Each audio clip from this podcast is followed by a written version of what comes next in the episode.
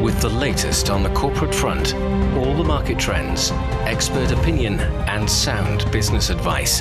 It is your unique window into the business world, direct from the heart of China. Hello and welcome to Biz Today. I'm Zhao Yang in Beijing. Coming up, we will have half an hour of business news and analysis. In today's program, we'll talk about the World Robot Conference in Beijing. How can robots change our lives? And Huawei is to launch its high-end Mate 50 smartphone series. So now let's begin with our top story. China is the world's largest market for robots, and the output of industrial robots reached 360,000 units last year, a 68% increase compared with the previous year. And the production of service robots in the country also saw a 49% jump last year. The recent World Robot Conference in Beijing has showcased how robots are applied in various fields. Our Dou Hongyu takes a closer look. This year's conference offered insights into the real life applications for advanced robots in multiple fields such as disaster relief and medical services. Li Xiaoyang of Tsinghua University is taking part in the development of wheelchairs controlled by the human brain. 我们的脑机接口的一个部分 the brain-computer interface collects signals from the cerebral cortex. The signals are first called by the glasses that the patient wears. The wheelchair uses radar to avoid obstacles. Apart from medical robots, industrial robots have also caught lots of attention. With 5G technology and artificial intelligence, a technician in Beijing can control an excavator and an iron mine in a remote area. Robots are not only penetrating various industries, but also becoming more affordable as products for personal use. Exhibitor Wang Qixing says some robots are sold at 10,000 yuan, roughly the price of a laptop. Robots are becoming consumer products. You can let it fetch your packages and pick up delivered food, or carry some water for you when you go for a jog. Li Ruifeng is the Associate Director of the Institute of Robotics and the Harbin Institute of Technology. He points out that robots will be used to take care of old people.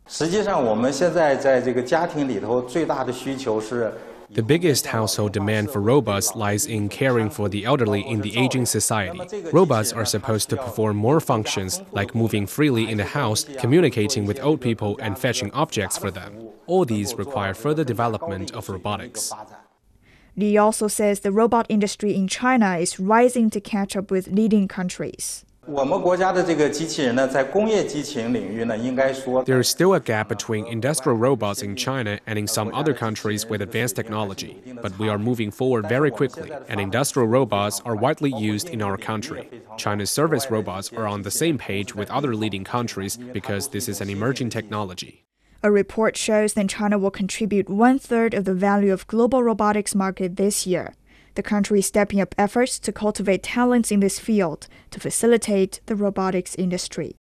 And that was Dou Hongyu reporting. For more on this, join us on the line now are Dr. Wang Dan, Chief Economist of Hang Seng Bank China, and also Einar Tangen, Senior Fellow at the Taihe Institute. So then, first of all, how do you view the development of the robotics industry here in China? Why is it booming?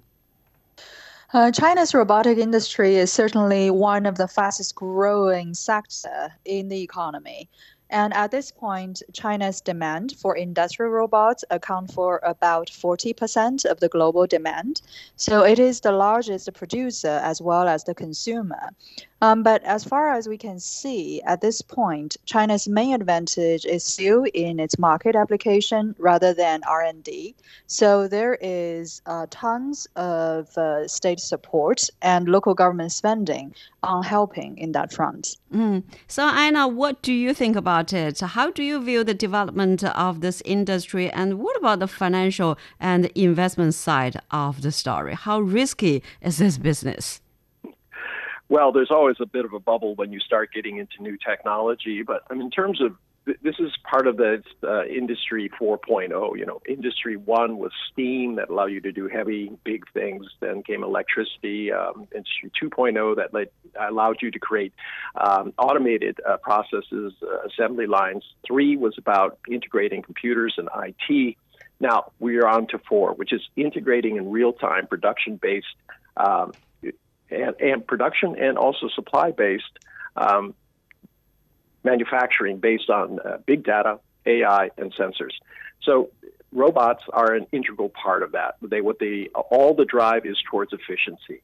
The more mm-hmm. efficient your factory is, the lower your price can be. The lower your price can be, the more competitive you are. And that's exactly what uh, China has been uh, trying to do. They had a a 2025 plan uh, that they released in 2015, and it talked about these very issues. And now today we see uh, an update on that plan and a uh, you know a kind of quickening as it may as it is to get there even quick, uh, even faster than they had before. To give you an example, uh, last year there was 168,000 uh, robots installed in China. The number two was Japan. They put in 38,000. So that gives you an idea of just how hard China is pressing on this to maintain its uh, position as a as a efficient factory floor. Mm. And I know so talent is quite important in this sector, but how can China quickly train the talents and improve the knowledge base of the industry's workforce? That's uh, part of it is you try to attract people from outside with new ideas. And China is embarking on that. They're trying to make it easier uh, to bring talents into China, give them easier access to green cards, uh, allow them to uh, have the same kind of benefits that somebody from uh, domestically from China would have. In terms of training, that takes more time because you have to set up these um, universities or training centers and you have to get qualified, up to date trainers. There's no point teaching the you know 2.0 industry 2.0 when you want uh, the output to be industry 4.0 so a lot of this is evolving. Uh, the trick is you have to you know look at your resources and decide how much you're putting into training versus how much you're trying to put into the actual production Mm. And talking about the industry policies, Einar, so how concerned should we be about the monopolies that could lead to the unhealthy development? Or apart from letting the tech giants go, what's the significance of the uh, small startups? Well, I mean, there's been a lot of talk about the digital divide, this this mm. issue that you know everything we're talking about is IP, and that's in the heads of individuals who are highly trained, and the rest you know, they just really don't have that, that ability to participate directly so that you could see a, a large amount of wealth going to those who have this IP, uh, and that includes countries and individuals. Uh, versus the rest of the world. Uh, how to solve that is still in, in, the process. The industry is very aware of it. We've already seen what has happened uh, in certain industries, uh, both in uh, China, Europe, and the United States, where you've had these mega players emerge and dominate the markets. And there's, you know, there's real concerns uh, both in all the markets that these companies, instead of competing for your business, are in essence taxing you to use their services. Mm, so Dan, so what do you think about it? Uh, are you concerned about the monopolies, or what do you think is the uh, significance of the small startups' role in this sector? Uh, startups will lead innovation in uh, the forefront of the industrial robot development. So there's no doubt about it. Um, but most of the startups can only focus on one segment of a technology. A real breakthrough usually will depend on a lot of the initial investment, which can either be coming from the state sector or the leading uh, tech giants in the field. And in China's case, usually it is still the largest technology companies like Baidu, Tencent, Alibaba, attracting the best and brightest in the in the market, especially for graduate students. So uh, we actually have to rely more on the leading players in the field uh, if we want to have a technological breakthrough. Mm. And another problem, uh, Einar, is that uh, it has been suggested that uh, in the next uh, decade, more than 50% of jobs in the world will be replaced by robotics with AI. So, what jobs are particularly vulnerable to this? One of the really big ones is transportation. Uh, because if you have driverless trucks, cars, taxis, um, that takes out a huge swath of people who are not necessarily trained or able to go into other fields. So this is where education is going to be very important. Education itself uh, could be changed by this. You could have online learning, but with assistive uh, robots and individuals. I mean, it's not going to just be purely one solution. There's just there's a way in which you can merge together um, individuals, uh, robots, uh, AI to create the perfect mix uh, for uh, various things architecture, healthcare, logistics, electronics, and automotive uh, manufacturing. These are all areas where you're going to see uh, robots continuing to uh, replace human beings or, in some cases, assistive uh, robotics. This means that you have robots that actually are helping humans in certain situations where they cannot take over the actual process itself. But you know, what one interesting thing to keep in mind is we were talking about uh, manufacturing, but actually uh, while that is growing, that the overall market is growing at 22% over the last five years. Um, service robots is growing at 32.8%. Mm-hmm. And then uh, specialty robot, robots are going at 25.8. So those are outpacing them. But even in restaurant industry, you know, remember we were talking about the uh, the Olympics, the Winter Olympics.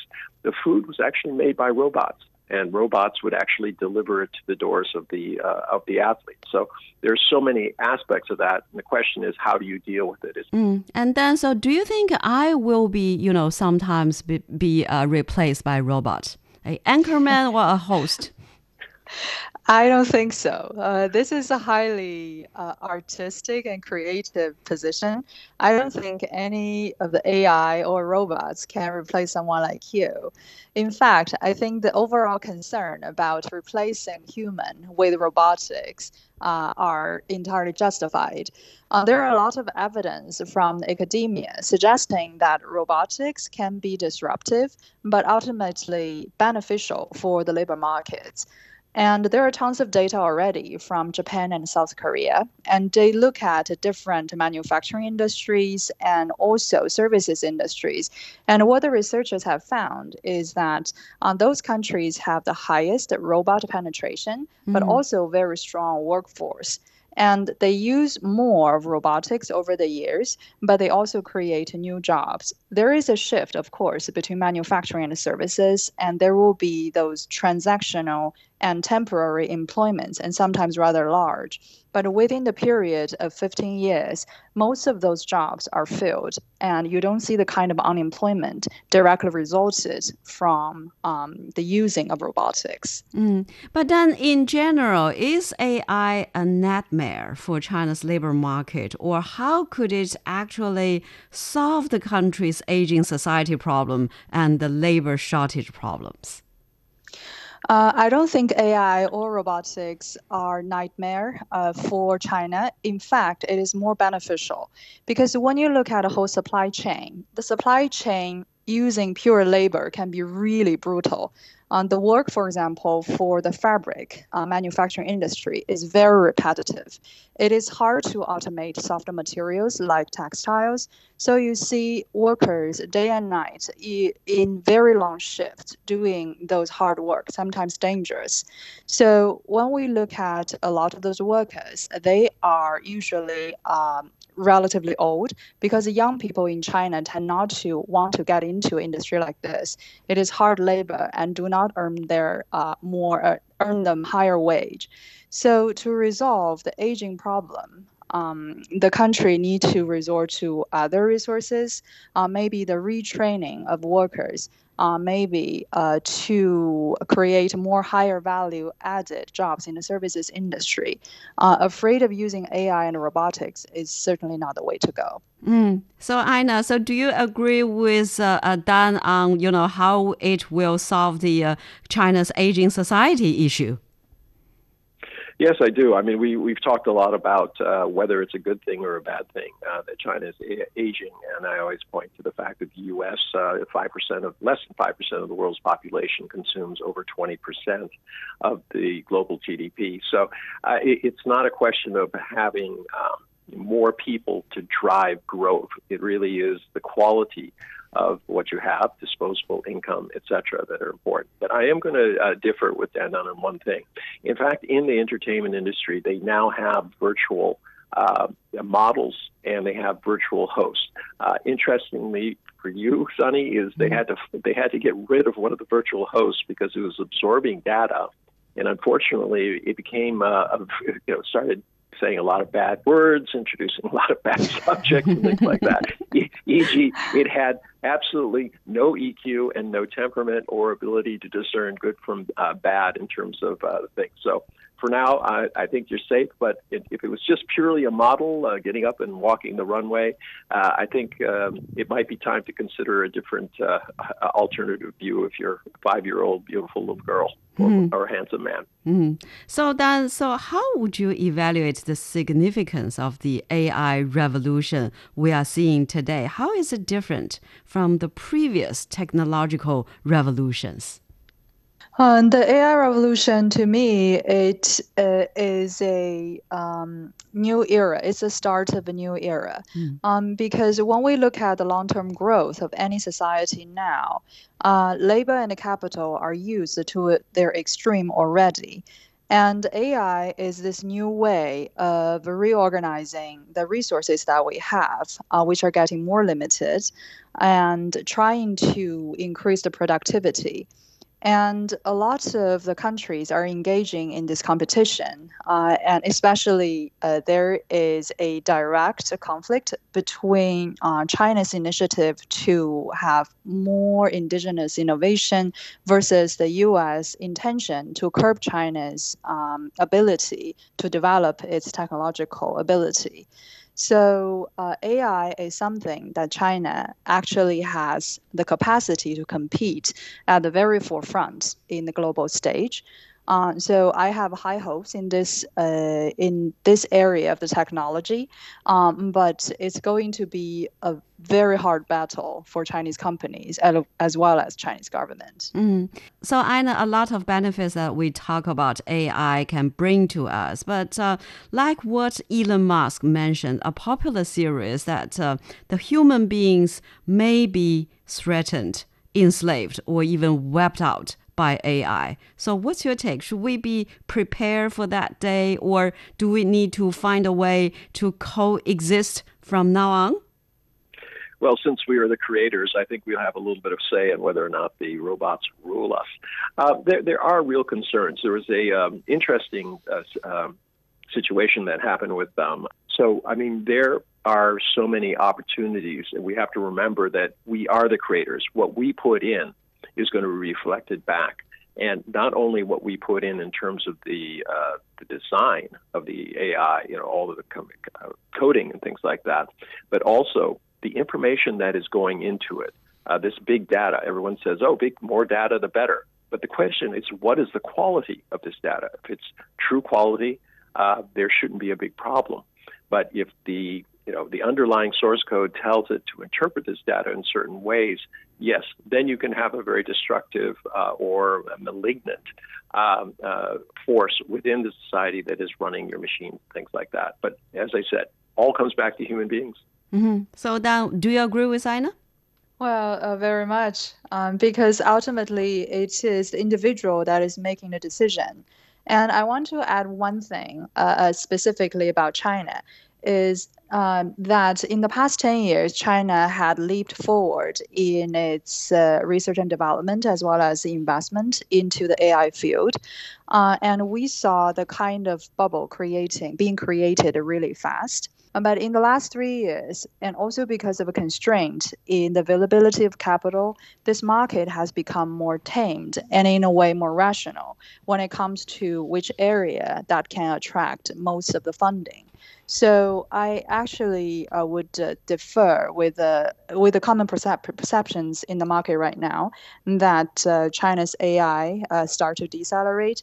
I actually think there's auto correction in this field um, that will lay the foundation for China's digital economy in the coming decade. Mm-hmm.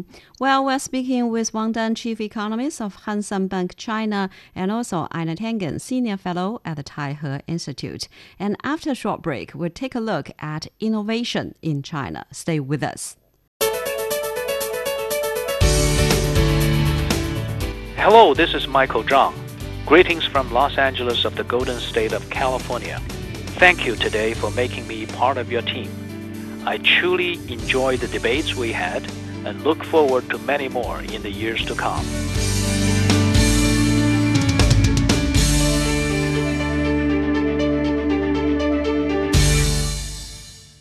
You're listening to Biz Today. I'm Zhao Yang in Beijing. Chinese authorities have released an action plan to stimulate the technology innovation capacity of enterprises.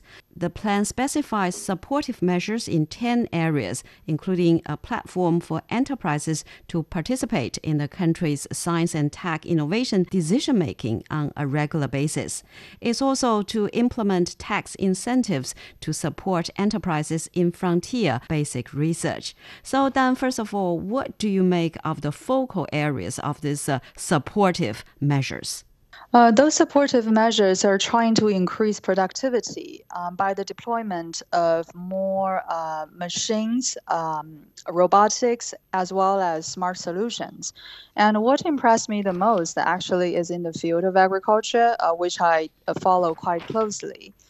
And in other parts of Chinese economy, uh, things like uh, transportation or factories or education, we have already seen a lot of application of those smart solutions.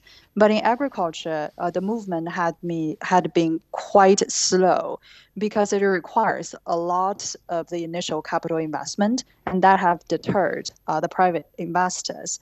But if this plan works, I can see at least in um, the very much needed field like uh, irrigation or uh, the use of smart tractors that can help greatly with China's agricultural yield. Mm. And I know when we discuss the science and technology innovation, there are different players, of course, in it the universities, the research institutes, the enterprises, etc., etc. So, what do you think is the role of enterprises?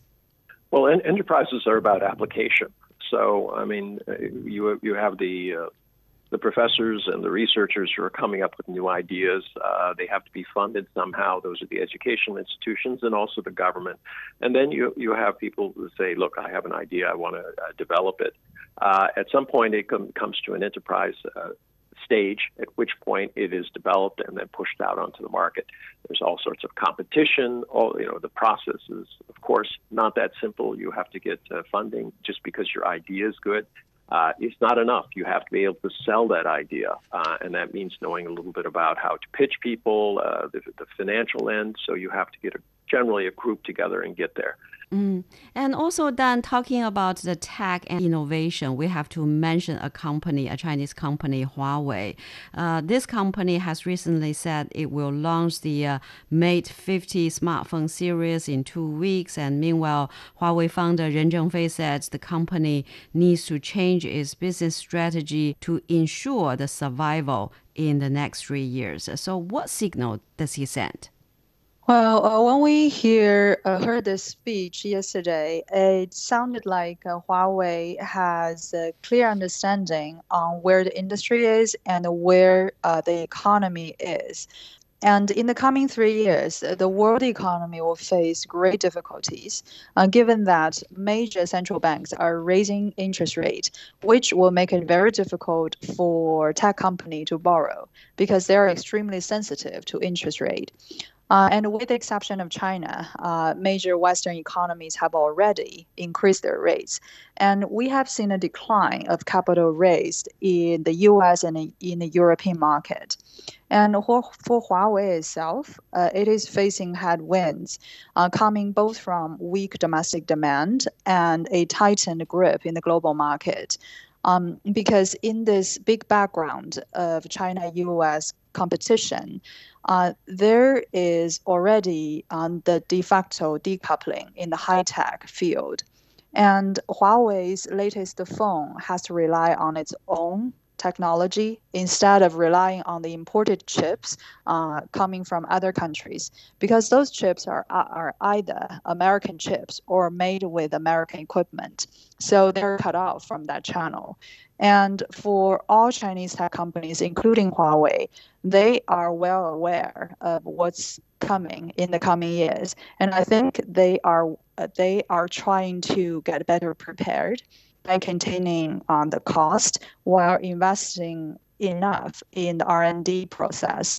Um, but it is difficult. It is going to be very, very difficult. Mm. So, I know we know that the U.S. put Huawei on a chip export blacklist back in 2019. So, how hard have the U.S. sanctions hurt the company? And on the other hand, how resilient is this company? In terms of how hard it hits the uh, has hit the company, it's not just the U.S. actions in its domestic market, but it was the actions of the U.S.